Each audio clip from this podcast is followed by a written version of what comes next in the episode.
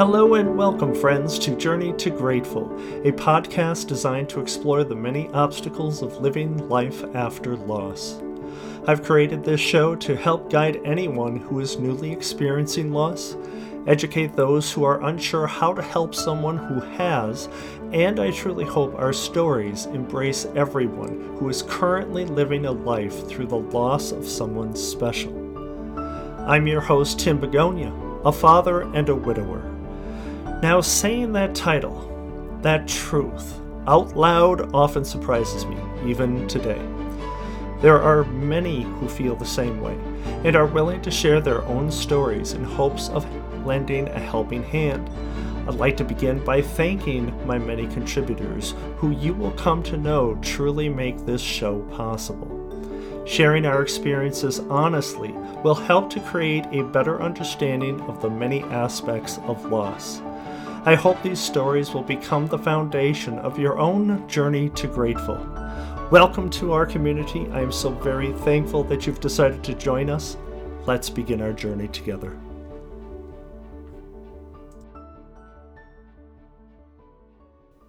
The overwhelming focus of the days immediately following loss is planning. At least that's what I've experienced. For us, with my wife, we had about a month to prepare ourselves for the, this result. Now, my wife Colleen's breast cancer had metastasized into brain tumors. Once treatment had gone as far as it possibly could, for us, we knew the final days were to be weeks, not months, thanks to our doctors who shared that detail in the early days of hospice. And still, I couldn't bring myself to really start planning until maybe the last two weeks. Even still, that was difficult to do while trying not to feel that I had given up, not done everything I possibly could, and, and that's not an easy road, road to travel. Thankfully, we had several good friends who were also involved in our medical planning through this entire three plus year journey, and they were able to be honest with me about what to expect, the time we had left, and reassuring me that we did all we could. Obviously, this was a tough road to navigate no matter what, but I had the benefit of having guides along the way doctors, nurses, all who were friends, who helped me understand this was the path of which we had no control at all. Not everyone has that benefit of the honest, heartfelt discussions that I had with people who knew the medical aspect of our journey and yet whose hearts were exactly where mine was. That was priceless comfort for me, but it was not all encompassing. It did not make the guilt completely go away, it, it merely calmed it a bit.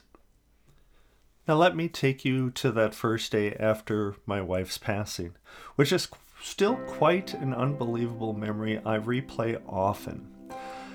To say our support system was wonderful doesn't even quite do it the justice it needs. We had chosen in home hospice, as we were in the midst of a growing pandemic at the time, and we were well aware of how much we needed the support of our family and friends.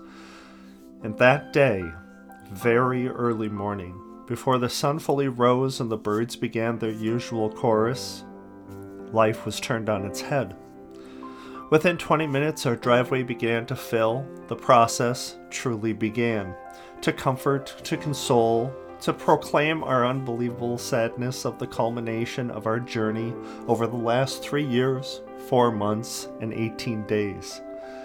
That first day was reserved for the grasping at moments in our past and sharing them with each other. And of course, there were tears, plenty, plenty of tears. But there was laughter and exclamations of days long gone through memories so very tightly woven in us all. From my perspective, it was the most thorough counseling session I have ever experienced, and it all stemmed from deep within our hearts. So, as I began the unenviable journey through those first days after our loss, that very first day was the start of a celebration of life that touched so many. That was a great catalyst of how I would choose to push through those coming days.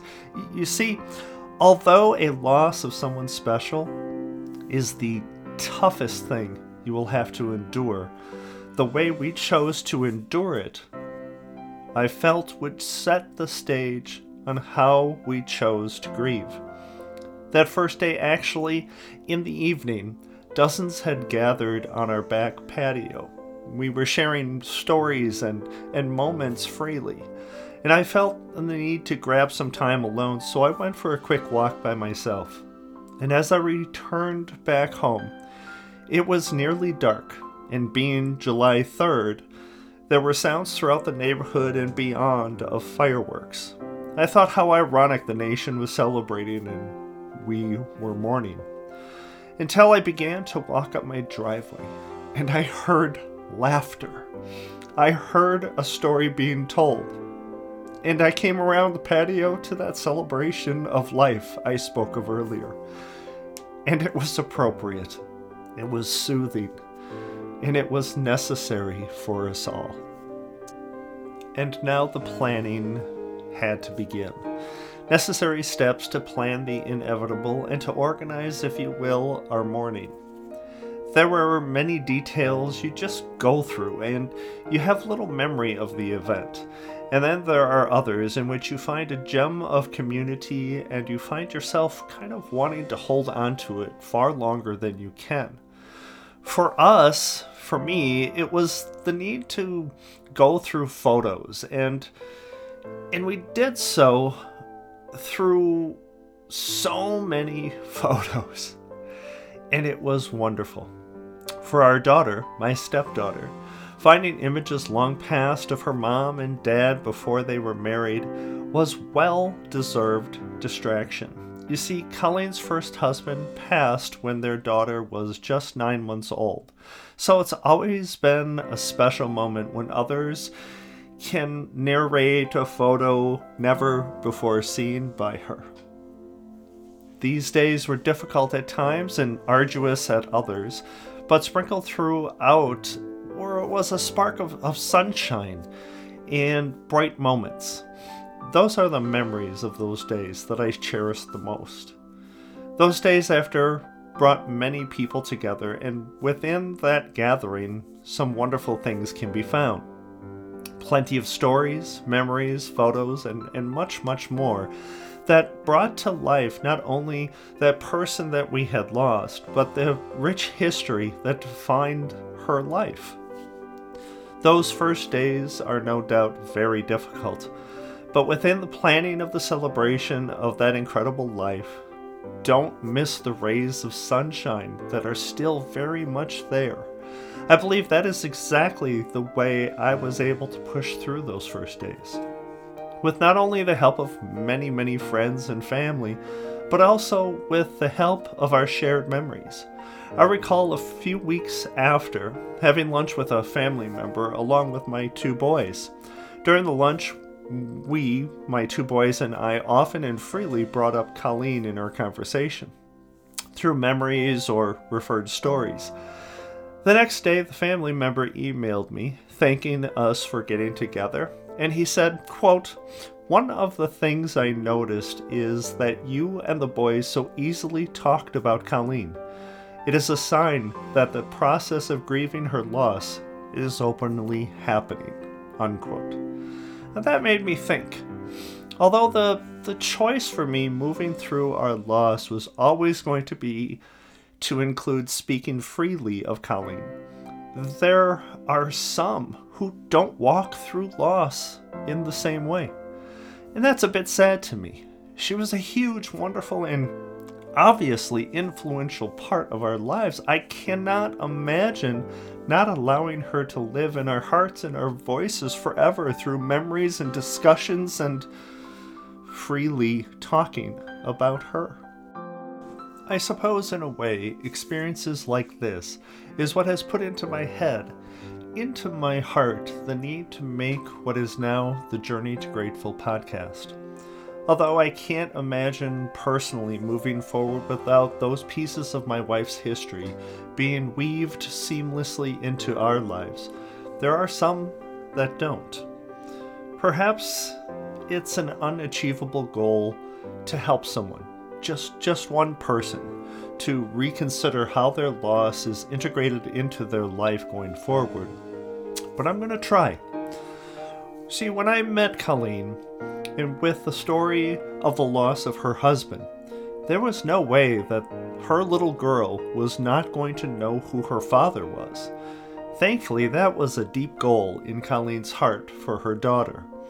But it was also a desire within the family and the many friends who knew him and helped her tell the stories of his life to their little daughter.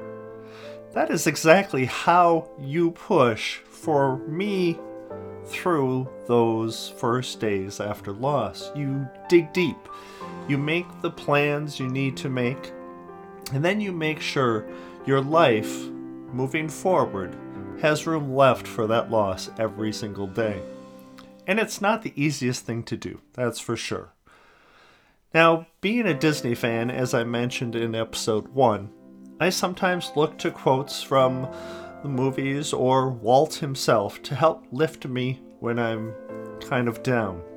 Today, I'd like to offer this line from Grandmother Willow in the movie Pocahontas, who said, Sometimes the right path is not the easiest one. In my heart, there is no doubt allowing my loss to be part of my everyday life is the right path. But it also isn't the easiest one. Now, I hope you can find what's right for your path. And if we can help here at Journey to Grateful, we'd like to do so. Reach out, connect with me via email. My email address is tim at journeytograteful.com or you can even call my voicemail, leave me a message. The number there is 262 298 chat. The number is 262 298 2428. Go ahead and stop by the website. The number and the email is there as well. And look at some of our stories. We share many stories there from our contributors, and who knows, there might be one that speaks to you or helps you define the path that is right for you. Until next time, keep searching for your grateful and know you are not alone in navigating through your loss. Let us help if we can.